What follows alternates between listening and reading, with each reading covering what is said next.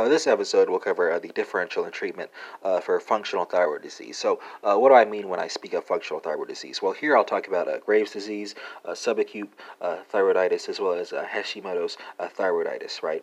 so, what is Graves' disease? Well, here, the etiology this is going to have an antibody directed at a TA sense receptor, and unfortunately, um, it is more prevalent in female patients vis a vis their male counterparts.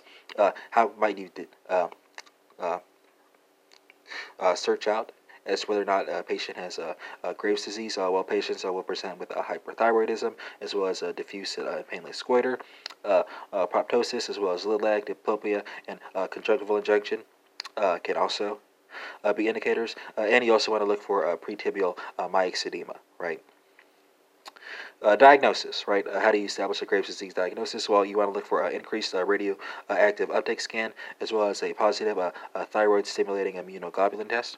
And for treatment, treatment can be provided with uh, uh, methimazole, uh, as well as thyroid ablation with iodine. Uh here, the isotope I'm talking about is going to be Ur-131, right?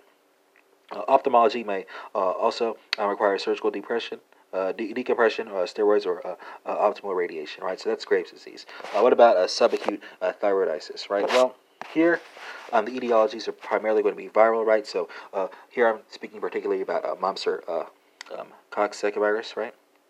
Uh, how do you well, what are the patient exam expectations uh, for uh, a patient who you may suspect has a subacute uh, thyroiditis uh, well the patient will present uh, with hyperthyroidism leading to hypothyroidism there will be a thinner thyroid as well as malaise upper respiratory tract infection symptoms and a fever that is has an early onset right as far as the diagnosis is concerned uh, here, the practitioner wants to look for uh, decreased uh, radioactive uptake scan as well as a high ESR.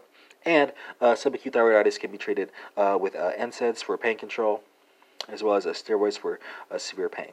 Uh, our last category of functional thyroid disease is going to be uh, Hashimoto's thyroiditis, right? And here, the primary uh, etiology is going to be uh, autoimmune disorders, right? Uh, patient exam expectations expect to see a hypothyroidism with painless thyroid enlargement.